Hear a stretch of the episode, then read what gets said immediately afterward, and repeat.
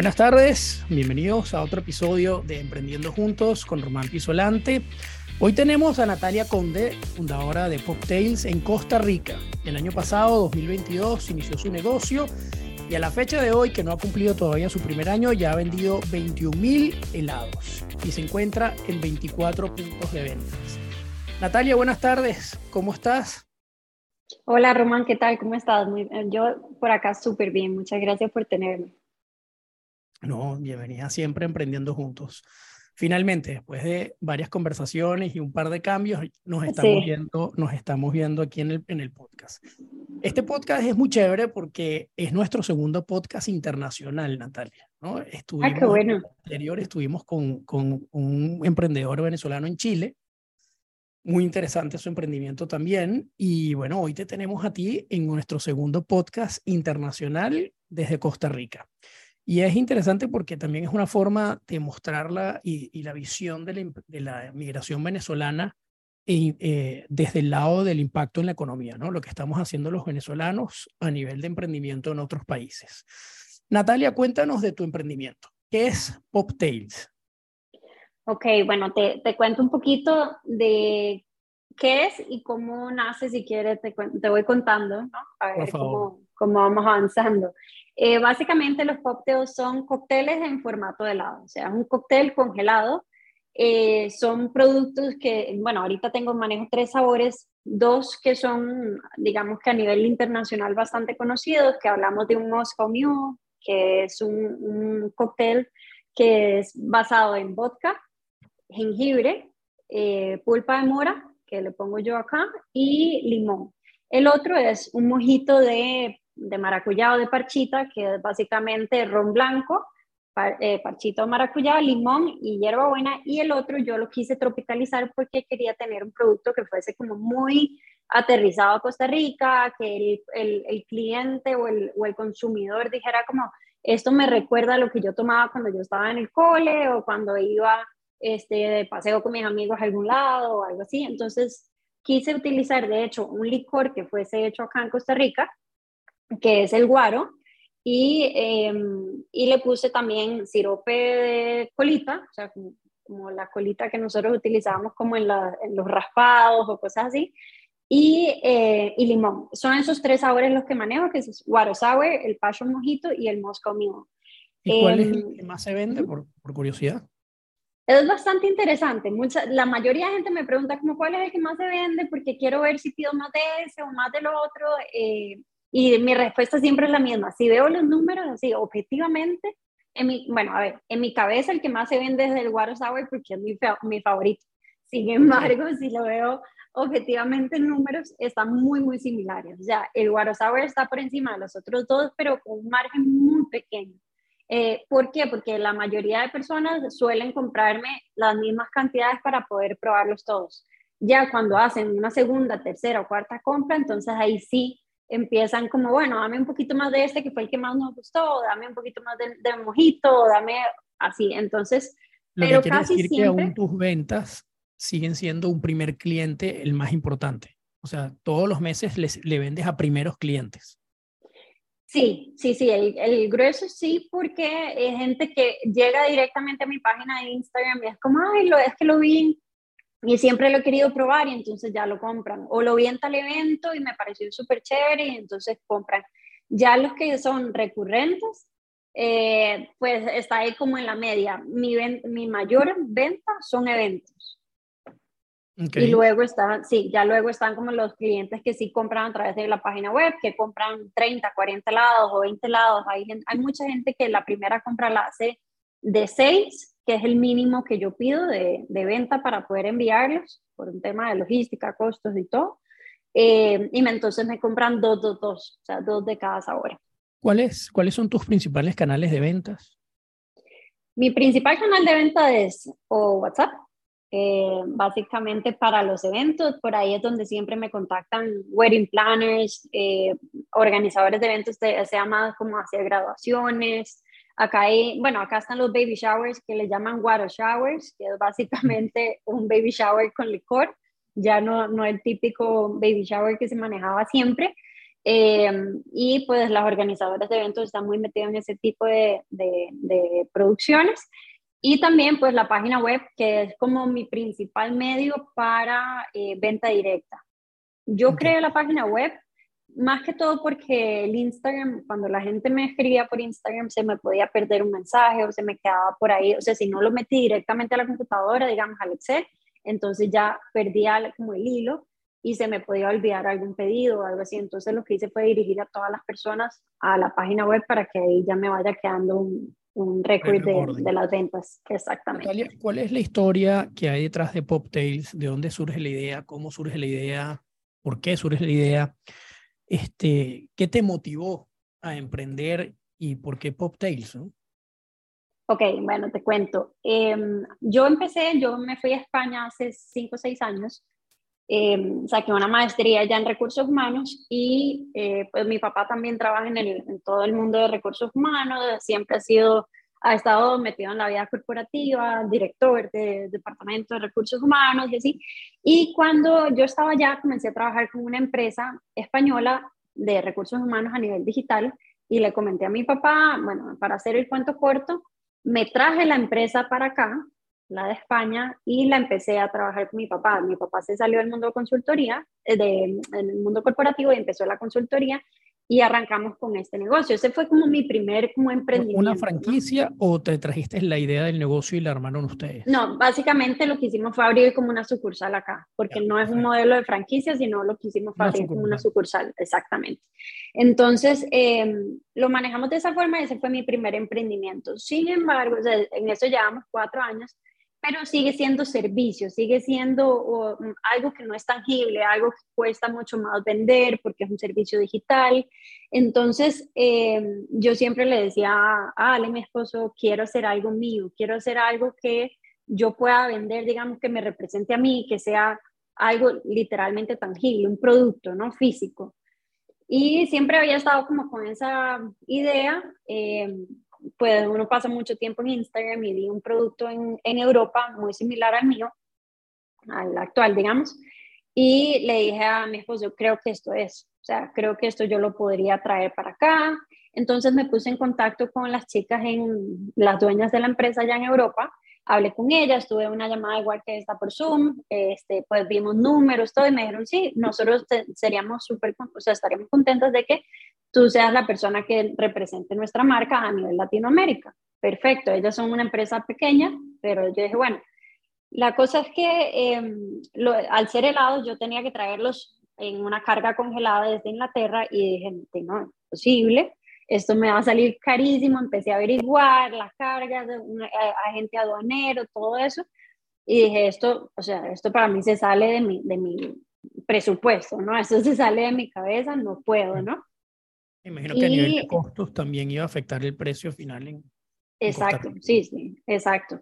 Y este, pues se vino pandemia, lo puse en pausa, o sea, se me vino pandemia y dije, bueno, ya esta idea, obviamente, o sea, yo dije, bueno, qué bueno que se vino pandemia para que me hiciera dar un paso para atrás y decir, no puedo hacer esto yo, o sea, esto sale de, mi, de mis presupuestos, de mis costos y todo esto. Y, em, y dije, bueno, lo voy a dejar ahí en stand-by, en pausa, eh, y en algún momento saldrá algo, ¿no?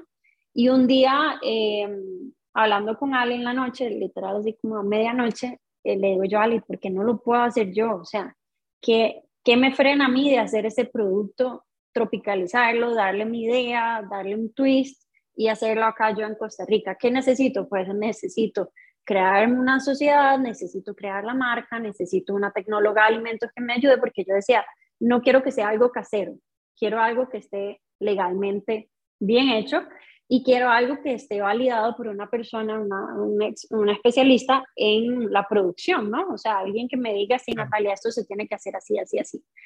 Eh, porque pues no quería que fuese tan casero de yo simplemente hacer un cóctel, meterlo al congelador y, y ya está. ¿Y cómo es ese proceso de, de, crear un producto? Pues el proceso de crear un producto desde la parte legal, me pregunto. Mm, en, no, la parte legal, yo me iría más en la parte del producto como tal, ¿no? las pruebas, la idea, mezclar esos sabores, este, buscar el experto en la parte de, químicos, no sé, los permisos, o sea, ¿cómo, ¿cómo es eso para alguien que no viene del rubro, que viene de recursos, de recursos humanos? Pues mucha investigación eh, e inventos. Mi cabeza siempre está a millón. O sea, yo soy una persona que literal no para en todo el día.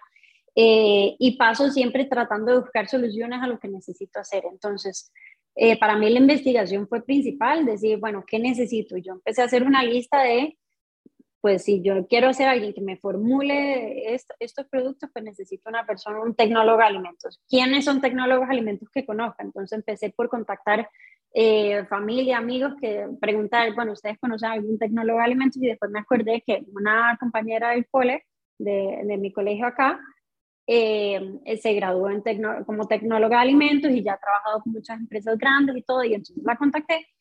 Y em, y le pregunté yo qué necesitaría. Entonces ya tuve una primera reunión con ella y me dijo, Nati, lo que necesitamos primero es, por ejemplo, definir qué tipos de sabores queremos, em, cuál es nuestra idea, si queremos un producto, digamos, bajo en azúcar, si queremos un producto, em, la gente, por ejemplo, en cócteles, la gente no piensa tanto si es light, si no es light, si es cero, si es... Porque es un cóctel, nadie, o sea, uno se lo sirve, le sirve el mojito o lo que sea, y uno se lo toma y ya está. Em, entonces me dijo, hay que definir este, estas cosas y una vez que ya yo le dije, ok, Mari, quiero estos tres sabores, que como te comenté al principio, quería un sabor que fuese muy de Costa Rica, eh, porque yo lo, quería, eh, lo que quería era que la gente tuviera como un flashback, ¿no? Una, ese, como es el que es el guaro. El guaro sour, exacto. El guaro que trae este, sirope. Exacto. Y eh, ese fue el primero que yo le dije que quería hacer. Eh, y luego dije, bueno, que, ¿cuáles son los cócteles que están ahorita en trending? ¿Cuáles son los cócteles que están como muy llamativos en ese momento? Eh, y el Moscow Mule era el primero, como el primero que a mí me, es uno de los cócteles que yo más tomaba y que yo, de todo el mundo con la jarra de, de la, la, de bronce y así, eh, eso estaba como muy ahorita en, en de muy trending, ¿no? Y entonces dije, bueno, voy a agarrar este cóctel y voy a agarrar un cóctel que sea tradicional, que a todo el mundo le guste, que es el mojito, pero siempre les quise dar como un twist. Normalmente, también yo lo que conecté fue en colores por temas de diseño. Yo quería uno que fuese como más femenino, que era el Sour, que lo tengo como diseñado como en colores rosados, rojos, fucsias y así. Uno que fuese más neutral, y realmente yo quería uno que fuese más masculino, que es, quería que fuese azul, pero al final como lo que conseguí fue pulpa de mora y no de arándanos, entonces tuve que lanzarlo morado y dije, bueno, así se fue. Em, y así fue como lo trabajé con, con María Fer, que es la tecnóloga de alimentos. Ella empezó a hacer pruebas. Eh, yo mandé a pedir, por ejemplo, unos moldes que te mandé un video. Muy inclusivos. Sí, sí, bueno, yo decía, pero necesito abarcar todo, ¿verdad? Y de hecho, bueno, eso sí, yo creo que eso es parte de, porque me, inconscientemente la gente piensa, no, yo no me voy a tomar un cóctel que es tan rosado o algo así, es inconsciente, pero pasa. Em, y ¿Qué te motivó a emprender? ¿Por qué estás emprendiendo? Incluso por qué vuelves a emprender, porque ya tú trajiste, de, habías traído, contaste que trajiste de España esta sucursal de, de recursos humanos, este, si bien era servicios, pero ¿por qué volver a emprender? Porque uno está loco. porque Por aburrido, ¿verdad? Por inquieto. Yo, mira, a ver, si te soy sincera, porque yo de verdad no paro. O sea, yo necesito, yo me aburro muy rápido de las cosas. No quiero decir que me aburrí de mi otro emprendimiento ni nada, sino que el de recursos humanos es una empresa que va muy lento porque pues uno depende de muchas personas. Dependen de que te contesten un correo, dependen de que tú mandes una propuesta y duren mes y medio, dos meses en darte respuesta si les interesa o no. Eh, eh, Costa Rica para ese mercado es un mercado que todavía está muy en pañales. Entonces, pues cuesta un poco más como que cuaje en ese sentido. Y yo decía, este quiero algo que sea esto es más dinámico. Yo, por ejemplo, justo antes de esto, lo que decía era, ¿será que me meto en el mundo de, yo me casé hace dos años, entonces estaba muy metida todo el tema de la boda, el diseño, los muebles, y yo decía, a mí esto siempre me ha gustado. De hecho, yo estudié relaciones públicas eh, cuando salí de la universidad y siempre me ha gustado el tema de eventos. Entonces hablé con mi, con, con mi wedding planner, la persona que me organizó toda la boda, y yo le decía como, claro, ¿será que puedo irme a trabajar contigo así sea de asistente? Y después le dije, bueno, ¿y será que si monto una empresa de mobiliario para eventos? O sea, siempre estuve como buscando ver qué otro tipo de cosas podía hacer y meterme en ese mundo. Y ganó pues Poptails. Ganó Poptails también, es que son como muchas historias a la vez. ¿Y por qué Poptails? Bueno, ya te voy a contar. Este, hay una cosa que, que no lo digo tanto y es porque cuando yo no tomo cerveza, yo no tomo whisky, eh, a mí lo que me gustan son cócteles y para mí ir a la playa, por ejemplo, era un dolor porque tenía que llevarme la ginebra, la, el agua tónica, la, el limón partido, la naranja partida, o sea, yo me llevaba un topper con todo picado. Y prepararlo en la playa.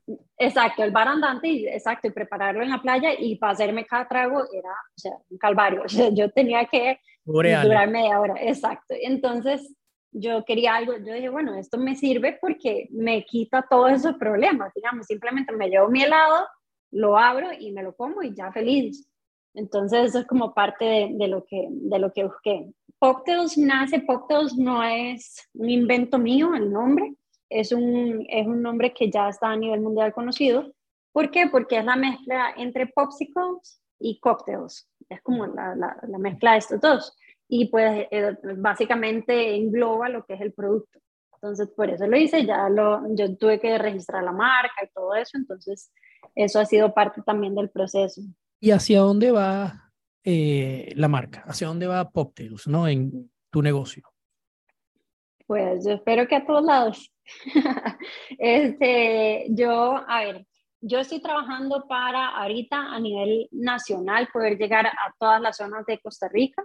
¿Por qué? Porque ahorita todavía estoy dentro como del, del gran área metropolitana, o sea, me mantengo porque no, no tengo cómo llegarle a las zonas costeras eh, por un tema de logística, camión congelado, eh, quién, o sea, dónde los coloco. Sin embargo, ya estoy en una semana, dos semanas máximo, estoy para entrar en uno de los supermercados más grandes de acá del país que tiene en casi todas las zonas de, de, Costa Rica y pues ya voy a poder llegarle.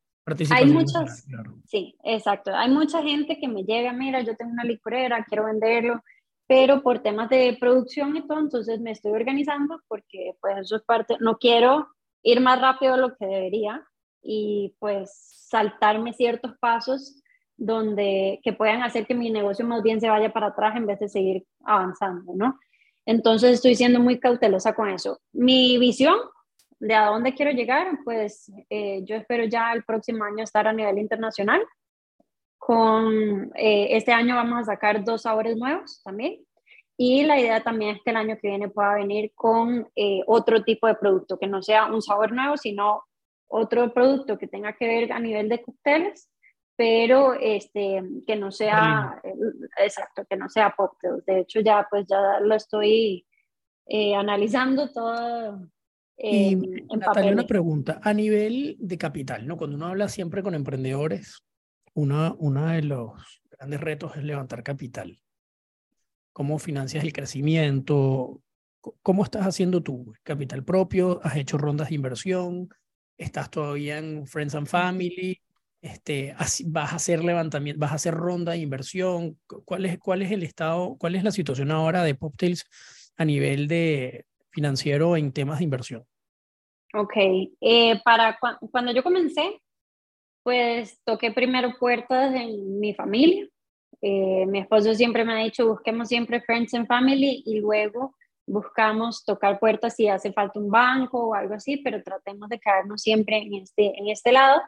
Eh, conservar el, equity, conservar las acciones primero. Sí, cuando yo abrí la sociedad le dije a mi papá, papá, necesito ver si me puedes ayudar con esto. Eh, mi papá me dijo, sí, claro, hija, no te preocupes, veamos números, etcétera. Entonces mi papá fue como el primer inversionista porque yo lo primero que necesitaba era traer los empaques y traer la primera máquina que yo iba a pedir, que es una máquina con la que sigo hasta el día de hoy, es totalmente manual, yo hago todo, producción, empacado, todo lo hago yo. Eh, pero sí le dije, pa, yo apenas tenga la, el dinero, digamos, para devolverte y sacarte de la sociedad, te saco porque yo soy muy, no, no voy a decir que soy controladora, me gusta llevar las cosas a mi ritmo y no me gusta que, suena feo, pero no me gusta como que alguien me diga, ¿y por qué no hacemos el diseño de esta forma? O porque, porque ya yo tengo una visión. Entonces yo dije, en el momento que ya yo tenga esto eh, en tierra, que ya esté con el concepto completo, etcétera, ya yo puedo buscar a alguien que venga a trabajar conmigo, eh, pero en principio quería mantenerlo yo como como las riendas, ¿no? O sea, que nadie me sí, que nadie me fuera a decir sí o no, etcétera. Y mi papá realmente nunca me ha dicho como, dame números o dame tal cosa, siempre me pregunta que cómo estábamos y así, pero nunca, nunca se ha metido en el negocio. Este, o sea, es socio tuyo en recursos humanos y es socio tuyo en PopTech. Eso, sí, exacto. bueno, sí, sí, sí, exactamente. En papeles sí somos socios y trabajamos juntos y todo, y, y la verdad es que ha sido una gran ayuda para mi crecimiento en general. Eh, pero bueno, yo siempre le digo, pa, ya estoy a punto de sacarte, ya estoy a punto de sacarte. o sea, lo que significa que por ahora te estás autofinanciando el negocio, o sea, tienes friends and family, pero no hay visión ni, ni, digamos, de buscar alguna, hacer una ronda de inversión, levantar capital para internacionalizarse, para, no sé, ir a un centro de producción, nada de eso todavía. Sí, de hecho, eh, hoy, justo hoy, estaba mandando ya formularios y todo porque eh, me enteré que hay una, la Cámara de Comercio tiene un, programa ahorita donde está dando fondos de inversión no reembolsable eh, para pymes, para pequeñas y medianas empresas o emprendedores. Entonces ya hoy literal mandé el formulario para aplicar, a ver si, si me dan para participar, si se puede o no. Eh, esa es mi primera vez que estaría buscando algún tema de, de, fondos fuera de mi familia y, amigos. Entonces, ya con eso a mí me daría la capacidad para, a ver, para internacionalizar el producto. Eh, yo ya sí estoy, ya me viene de camino la máquina grande que me va a permitir automatizar todo el proceso, eh, ver temas de eficiencia, así. Entonces, pero eso sigue siendo financiado, ya ahora está siendo financiado 100% por el negocio porque está... Eh, ya pues, se paga solo, ¿no? Ya se paga solo, gracias a Dios. Natalia, ¿qué ha, sido, ¿qué ha sido lo más difícil hasta ahora de emprender? Lo más difícil de emprender es la estructura para mí, la organización. Eh, yo soy una persona que, bueno, como te he comentado, tengo la cabeza en mil cosas y siempre quiero meterme en mil cosas más. Eh, creo que es algo bueno, pero creo que es algo que tiene que ir de la mano con algún tipo de estructura u organización, que es lo que a mí más me cuesta. Yo, por ejemplo, soy de que... Eres creativa. yo soy creativa 100%, pero también, eh, sí, sí, sí. Yo, por ejemplo, sé que tengo que sacar producción mañana o que tengo eventos el fin de semana y digo, bueno, mañana tengo que sacar producción y llega mañana y digo, mañana puedo sacar producción y todavía tengo tiempo, tengo margen. Igual yo me organizo, en mi cabeza yo sé cuánto tiempo duro en sacar producción y sé cuánto tiempo, pero a veces me, me, meto en más cosas de las que debería. Y, y, bueno, pero sí estoy aterrizando, mi esposo sí es mucho más estructurado, más organizado, me dice, Nati, eh, pon en este Excel todo lo que tienes que hacer, los temas de costos, los temas, yo le digo, esa parte me la ayudas tú porque yo no voy para eso, a mí no me da la cabeza para ver números también. Eso para mí ha sido lo más difícil. Creo que mi negocio ha crecido de una forma eh, interesante y gracias a Dios me ha ido bastante bien. Ha sido un producto que le ha gustado a la gente. Entonces no he tenido algo como que yo te diga, Roma, mira, para mí lo más difícil fue cuando me dijeron que no me daban el crédito del banco porque no he llegado a ese punto. No creo que nunca me vaya a venir nada que sea tan difícil, pero que seguro sí, pero bueno, esa es la actitud, Natalia. No importa el monstruo que venga, peleamos con el monstruo. Ahí vamos, ahí vamos. Ahí vamos. Tú sabes que una, uno de los temas que siempre conversamos los emprendedores o y que yo llevo siempre a las charlas y, y, y, a los eventos, y lo he hablado en un par de podcasts aquí también, y es que el emprendedor al, inicio, por un tiempo, somos, hacemos todo, ¿no? Sí. Eh, y, y, estamos acostumbrados a eso y, y estamos o sea, creemos firmemente que el tener ese control nos ayuda a que las cosas salgan como cuando uno siembra un árbol, ¿no? Y entonces le pone el palito y lo va haciendo que crezca derechito. Pero hay un momento en el que también tenemos que entender que no podemos todo y que, que no es un pecado no saberlo todo. Y empezar a identificar dónde tenemos esas debilidades, dónde tenemos, digamos, dónde no están nuestras fortalezas.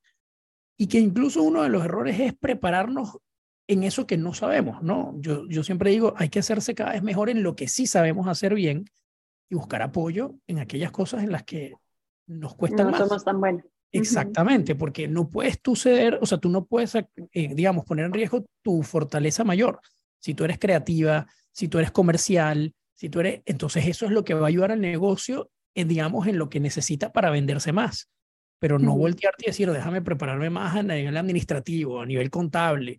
No, para eso buscas una persona que te apoye, digamos, en, en ese área, ¿no? Entonces, este, yo sí creo que es interesante en los emprendedores en algún momento, digamos, verse el espejo y decir, oye, ¿en qué momento necesito alguien que me ayude en estos espacios donde no tengo esas fortalezas y yo seguir, digamos, siendo bandera en estas otras, ¿no?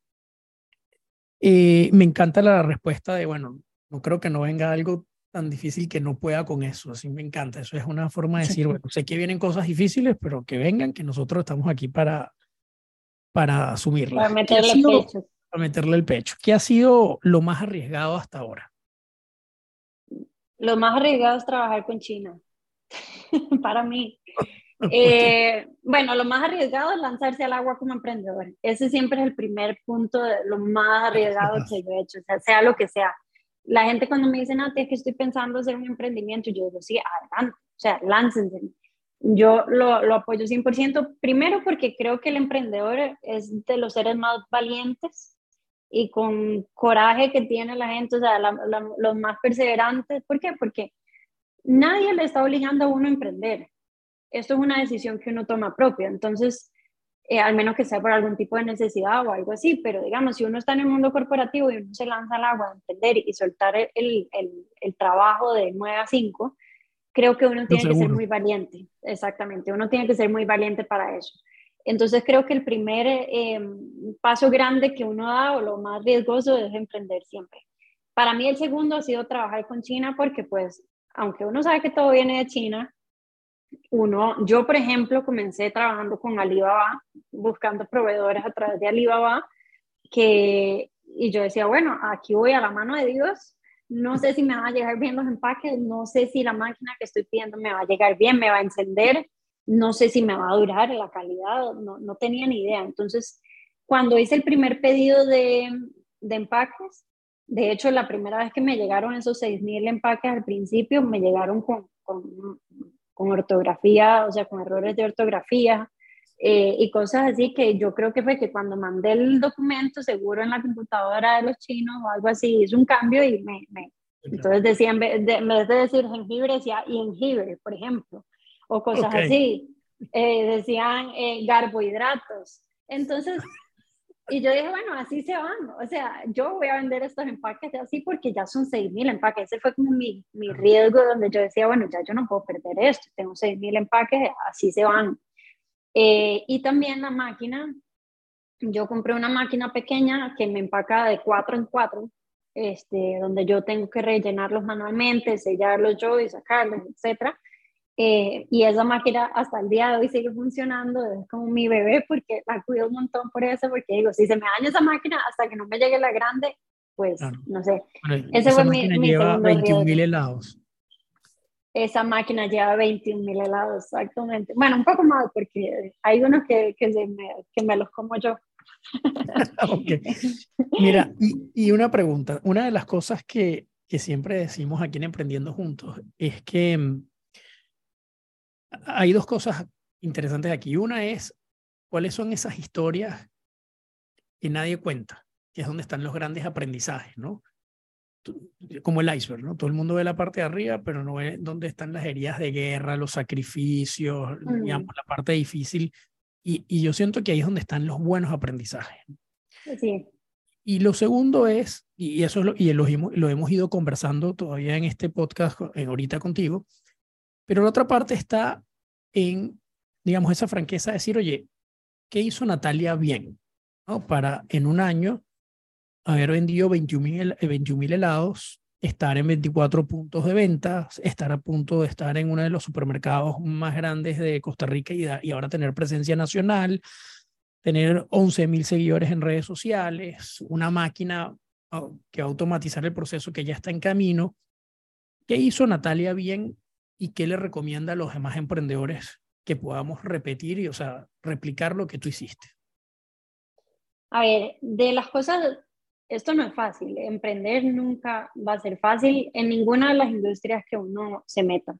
Yo me metí en una difícil porque hablamos de temas de alimentos y licores. Es un producto que no existe a nivel nacional, entonces a mí me tocó hacer toda la parte de registros sanitarios yo sola. Yo aquí falta mucho el tema de información a nivel de, de tramitología. Entonces, cuando para mí una de las cosas más difíciles que me tocó hacer fue tratar de, yo decía, yo no sé si estoy haciendo los trámites correctamente, no sé si cuando termine este proceso me van a decir, no, pero eso no tenía nada que ver con lo que tú estás, con, con lo que es tu producto. Entonces a mí, yo me iba todos los días al Ministerio de Salud a hablar con la misma muchacha y decirle, y le llevaba 25 veces el mismo papel impreso y le decía, fulanita, por favor, yo no me voy de aquí hasta que no me digas exactamente qué tengo que poner palabra por palabra. Ahora eres una experta en gestoría y trámites de, Bueno, no puedo decir que sí. Casi, casi, pero bueno, luego cambiaron el formulario después de que yo terminé lo mío. Seguro dijeron, esta, esta fastidia tanto que mejor cambiémoslo, hagámoslo más sencillo. Porque yo iba todos los días, o sea, de verdad, y, lo volví a imprimir y volví a ir porque, no sé, había un error y después llegaba aquí a mi casa y me mandaba un, correo, te faltó tal cosa, entonces regresaba. Eso ha sido como de las cosas que a mí más me ha costado a nivel de mi negocio, encontrar información y de las que me sacaba las canas porque yo decía, no puede ser. Ahora, por ejemplo, Hoy, bueno, aquí me veo maquillada y todo, porque me maquillé antes de entrar al podcast y todo, pero en la mañana estaba llorando porque no, no conseguía un, un proveedor para un tema acrílico para poder entrar en los supermercados. Entonces, obviamente esas cosas nadie las cuenta. Nadie cuenta que me, yo, ah, o sea, yo hago de modelo, de, de content manager, de eh, administradora, productora, heladera, todo sea, yo me voy a medianoche cuando, porque a mí me contratan, eh, bueno, queremos que nos traigan los helados a medianoche para la graduación, para la hora loca. o el carnaval. Pues yo hago el delivery, o sea, yo voy, me llevo mis helados, los paso a un carrito de helados que, que subcontrato y me voy yo a repartir esos helados. Ese tipo, me ha tocado ir hasta cinco horas de San José a Guanacaste a entregar helados también, o sea, eso es parte de, y, y, la lucha pues diaria de, tengo que sacar mil helados en dos días, ¿cómo hago? Estoy sola, a veces le digo a alguna amiga que venga o a veces mi, eh, mi esposo, o, o sea, veo a ver cómo lo hago porque, porque sí, o sea, estoy en el proceso, en la transición de crecimiento, entonces ya una vez que me llega la máquina grande, ya me paso un local, ya contrato a alguien y ya me establezco mucho más, pero pues hasta el día de hoy, eso es parte de lo, he llorado, he gritado, me he reído, a veces voy en el carro sola y yo digo que la gente seguro piensa que soy loca porque me voy riendo de las cosas que estoy logrando y de que cada, cada vez me meto en algo nuevo y así, entonces yo, yo creo que cada vez me voy poniendo más loca. Te cuento una historia, una anécdota para que te des una idea de cómo está mi cabeza. Y es que yo saco producción, hago todo, voy a un podcast, o sea, tengo un podcast, eh, hago contenido, subo una foto, subo, hago esto, todo y tengo la cabeza en tanta cosa que el otro día me fui, yo juego tenis y me fui al gimnasio y me fui a jugar tenis dos horas y cuando llegué a mi casa de regreso me di cuenta que me había puesto el short al revés. Entonces, yo lo cuento porque la gente me dice, pero ¿cómo hace para estar en tanta cosa? No sé, no sé cómo hago, pero me pasan ese tipo de cosas, que tengo la cabeza en, en mil millones de cosas también. Entonces digo, bueno, de verdad que uno tiene que estar loco para estar como emprendedor. Esa, esa, es, la, esa es la guía de los emprendedores, ¿no? Sí, sí, sí, el día a día, Y yo siento que, que a veces cuando, por ejemplo, levantas capital y te dicen, bueno, hay que valorar, hay que dar una valoración a tu emprendimiento. Tú dices, bueno, ¿cómo yo meto todo esto en esa valoración? Porque eso vale. O sea, todo este sacrificio, todo ese sufrimiento, eh, e, ese estómago que uno desarrolla este, por todas las situaciones que vive, ¿cuánto vale? Porque no lo estás pasando tú, lo, lo pasé yo. ¿no? Y, es, parte de lo que yo estoy colocando como inversión en el negocio que te estoy trayendo hoy a tus manos. Entonces, y es, invaluable en realidad. Es correcto. La, la, el know-how que desarrollas en, en temas tan, tan locos, tontos, lo que sea, como un permiso, ¿no? Que debería ser algo fácil, algo sencillo y todo lo que implica este, lo, lo que la red de contactos que uno aprende. Lo que dejas de hacer que no puedes volver a repetir, que no va a volver a pasar en tu vida para hacer, digamos, el emprendimiento, para avanzar en el emprendimiento. Son muchas cosas, ¿no? Y me encanta tu historia, me encanta lo que cuentas porque es parte de lo que nosotros vivimos y no todo el mundo ve. Y eso me, me lleva antes de terminar la segunda parte de la primera pregunta, decirte, ¿qué crees tú que son esos mitos de por lo que la gente quisiera emprender, que después el día que emprende se lleva un chasco? Como por ejemplo, no, trabajo a mis horas. ¿no? Uno no deja de trabajar. ¿no? no, no deja de trabajar, ¿no? Este, no, que no tengo jefe. Pues uno jefe de uno mismo es horrible. Ah, sí, sí, no, yo, yo tengo muchas historias con eso y de hecho por eso es que sacamos el podcast de Signotario Frío porque yo decía, es que la gente cree que ser emprendedor eh, es la mentalidad de esto de lo que tú comentas, Román. Eh, no te, ay, no, es que qué rico se la tira Natalia, que Natalia está a las 3 de la tarde jugando tenis. Sí, claro, pero yo me pasé, yo sé que yo salgo a jugar tenis a las 3 de la tarde y tengo que pasar sacando producción desde las 5 de la tarde hasta las 10 de la noche. O sea, yo me organizo. y a las 11 de la noche estás entregando los helados y... Exactamente, o sea... Y a las 2 y, media estás viendo la contabilidad con tu contadora o con tu esposo sentado viendo Excel. Exacto. No, y la gente cree que lanzarse al, al emprendimiento es, voy a hacer un montón de plata. Primero que la, la, plata nunca llega, o sea, como que a mí me entra plata de, de, las ventas y yo digo, o sea, no termino de pasar de esta línea porque cada vez lo reinvierto y entonces cuesta mantener, o sea, entender que el negocio está creciendo, se está, está haciendo rentable, pero pues todo se está reinvirtiendo y entonces a veces uno no ve la plata. No ve el dinero. Así, así me decía el podcast anterior, me decía, Román, el crecimiento no es este no es proporcional. ¿no? Estoy escalando de una manera en que lo que cobro no me alcanza para invertir, porque me, ven, me compran más, ¿no? Y decía, oye, es chévere, pero al final es un problema. Sí, claro. creo que es un buen problema. Es un buen problema, eso es lo que yo siempre digo. A mí la gente me dice, pero ¿por qué estás estresada? Digo, por un montón de problemas, pero bueno, bueno, o sea, al final, son ayayay buenos, pero son Que yo me tenga que estar preocupando como, con quién voy a sacar, voy a traer unas cajas nuevas o, con quién, o cuántos empaques tengo que traer nuevos, que me estoy quedando sin empaques. Todo eso son buenos problemas, pero pues al final todo eso implica un gasto o una inversión eh, adicional que tal vez uno no tenía contemplado en ese momento. Eh, y, y, sí, ese para mí es uno de los, de los principales mitos que, y leyendas que la gente tiene, a mí muchas veces me dicen, ay, no, Nati, Nati tiene horario de pensionada.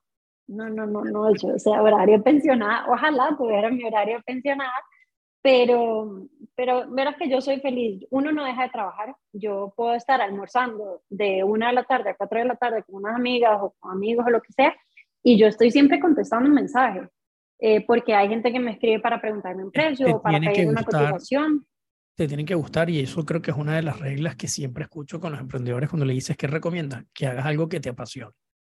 100%. Porque esto lo vas a tener desde que te levantas hasta que te acuestas si es que duermes, ¿no? Entonces... Exacto. Este y a veces uno duerme y está soñando con lo que tiene, o sea, con cosas nuevas o con lo que tiene que ser el día siguiente. O... Sueñas con ideas, ¿no?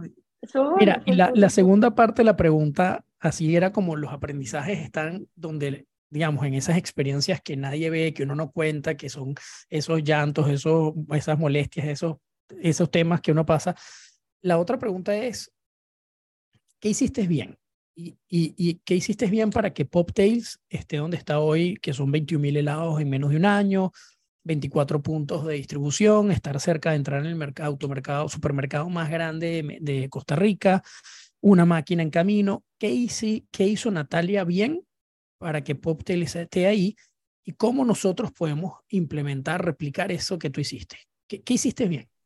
Ok, primero, bueno, yo creo que tú lo dijiste hace unos segundos, eh, hacer algo que me apasiona.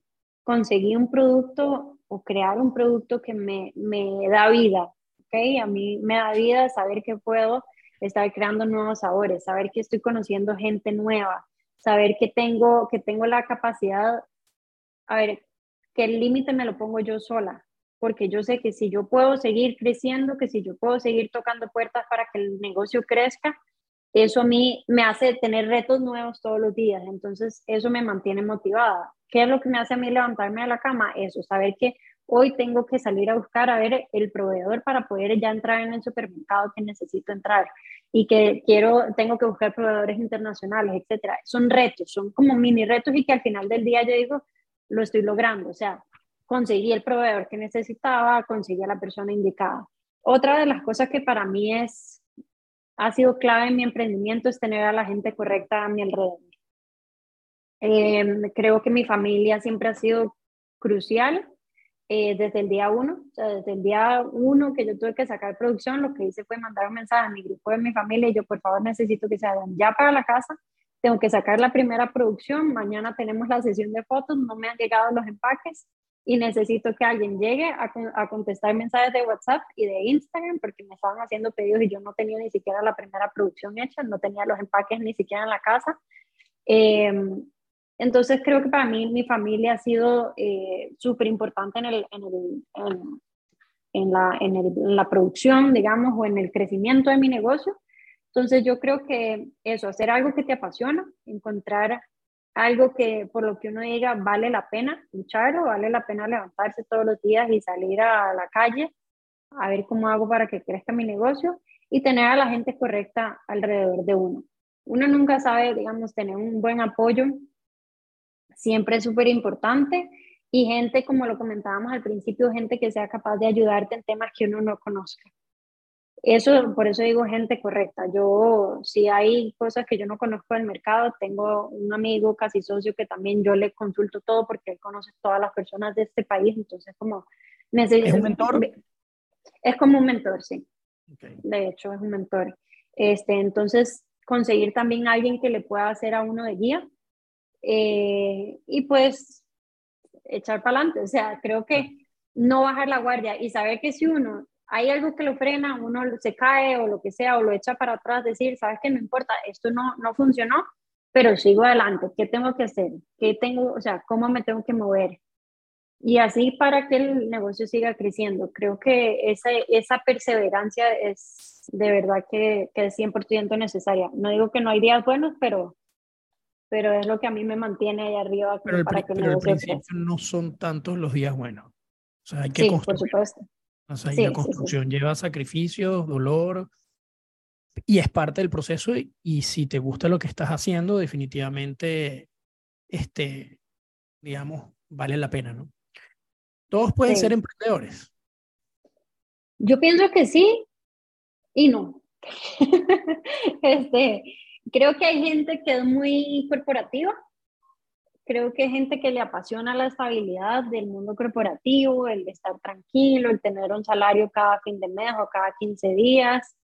Em, pero creo que sí, en, en la ocasión dada, cualquier persona puede emprender. Lo que hay es que saber eh, más o menos de hacia dónde me quiero ir y así. Y te lo digo ¿por qué? porque yo veo, por ejemplo, a mi esposo que es 100% corporativo pero a veces lo veo con ganas de emprender. O sea, yo jamás hubiese pensado que Ale quisiera emprender.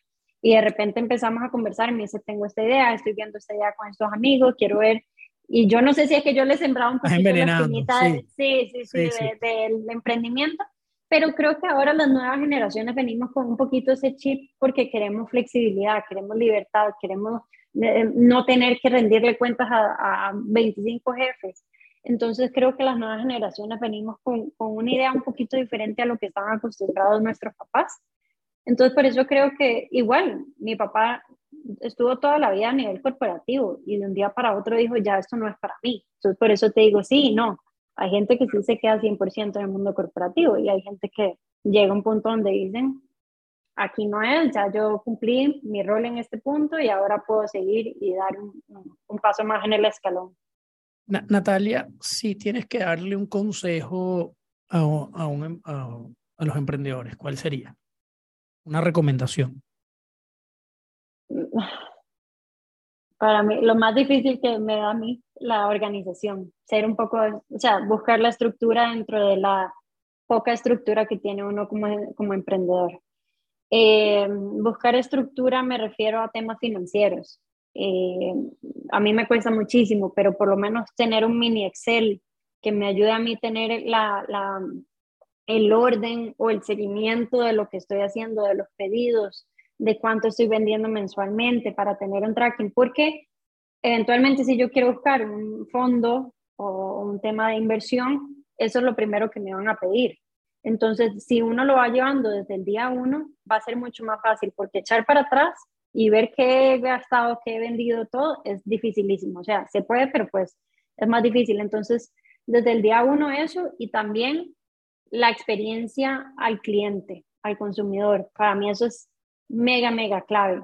Em, yo lucho hoy en día con proveedores constantemente porque tengo que andarlos persiguiendo y siempre mi frase al final del día es la gente no quiere vender. La gente emprende o, tiene una empresa y no quiere vender porque ni siquiera son capaces de darte respuesta. Eh, yo trato, por ejemplo, alguien me pide una cotización y trato de mandarlo lo más rápido posible. O si, por ejemplo, tengo un problema donde se me fue un error en el pedido, entonces trato de mandarle en el siguiente pedido un par de lados más. O cosas así que hagan que también, es fidelización del cliente también, que la gente se sienta cómoda con lo que están comprando. Entonces la experiencia del cliente para mí es súper importante y creo que eso es eh, necesario dentro de esto. Son como mis dos puntos claves que se me vienen ahorita a la mente y que yo trato de, de, de manejar todos los días. Ok, recordando un poco lo que hemos conversado, este, tengo aquí un par de cosas que yo anoté y me parecieron, me gustaron muchísimo, ¿no? Como una reflexión, porque además a mí me pasa algo. Cuando uno habla de emprendimientos es una conversación que para mí no termina porque me encanta y además me gusta escuchar la experiencia de los demás porque es como un lenguaje, no es como un idioma. Entonces, este, yo me identifico plenamente con lo que tú estás hablando, este, porque he vivido algo de eso y lo que no en algún momento me va a pasar, ¿no? Entonces, voy asimilando, voy anotando, voy preparando. Entonces, dijiste varias cosas interesantes eh, que yo anoté aquí y una era, bueno, de, de más recién era que lo más, lo más difícil era estructura y organización. Eh, y, parece mentira, pero es común en todos los podcasts y en todas las reuniones que lo, lo primero que dicen los emprendedores cuando dices qué recomendación le das a otros emprendedores es organización y planificación. es lo primero, o sea, no, no ha variado y parece de una otra manera este, que es muy cierto porque no es un tema solo la idea, sino es llevarla a cabo. Y, poder, y llevar a cabo necesitas un plan. Entonces, digamos, aquí hay algo en lo que coincidimos me gusta mucho el tema, me gustó mucho tu respuesta a decir, bueno, yo sé que no, no van a venir problemas, pero bueno, estoy aquí para lo que venga, para meterle al pecho. Y eso también describe, digamos, la, la vía de los emprendimientos.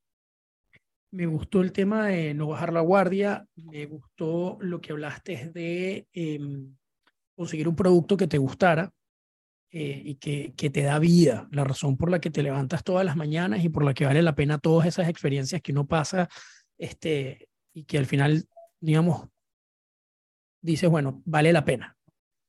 Em, y que hablaste también de, lo importante de la gente que tienes a tu alrededor, y en este caso muy particular hablaste de tu familia.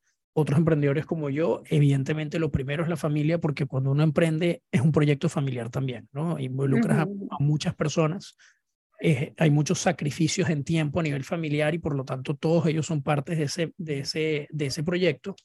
Pero ya cuando empiezas a crecer y tienes un equipo como, gracias a Dios, ya yo he logrado desarrollar en la compañía, este, es clave ese equipo con el que tienes, ¿no? Con el que te ayudas a, a, sacar la gente adelante. Así que, este, me parece, su, me, encantó la, la, la, experiencia tuya, me encantan las cosas que comentas.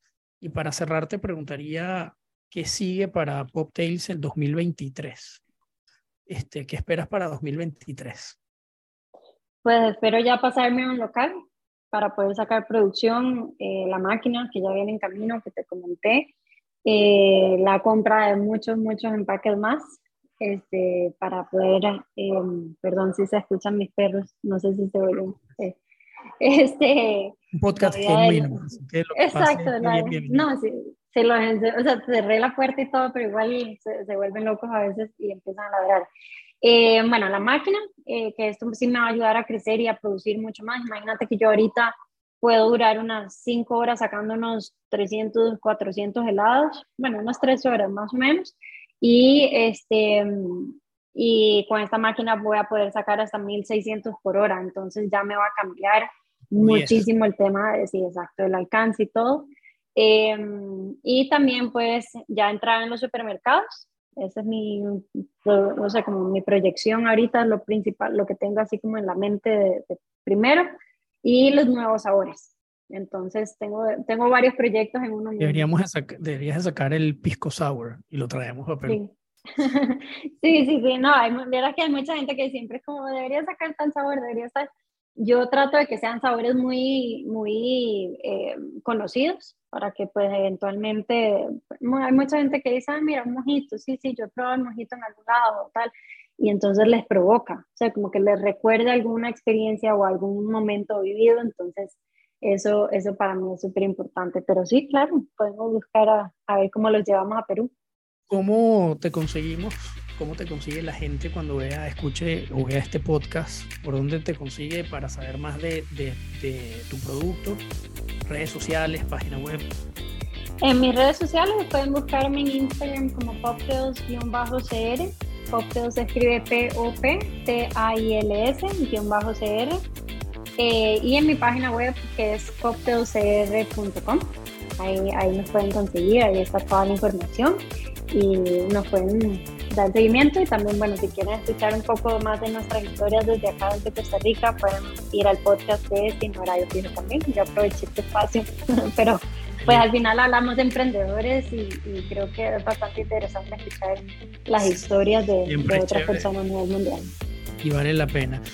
Este, bueno, la verdad, muchísimas gracias Natalia por estar hoy en el, en el podcast Emprendiendo Juntos espero tenerte próximamente y saber y seguir, digamos, escuchando de tus éxitos en Costa Rica y de tu internacionalización, espero muy pronto.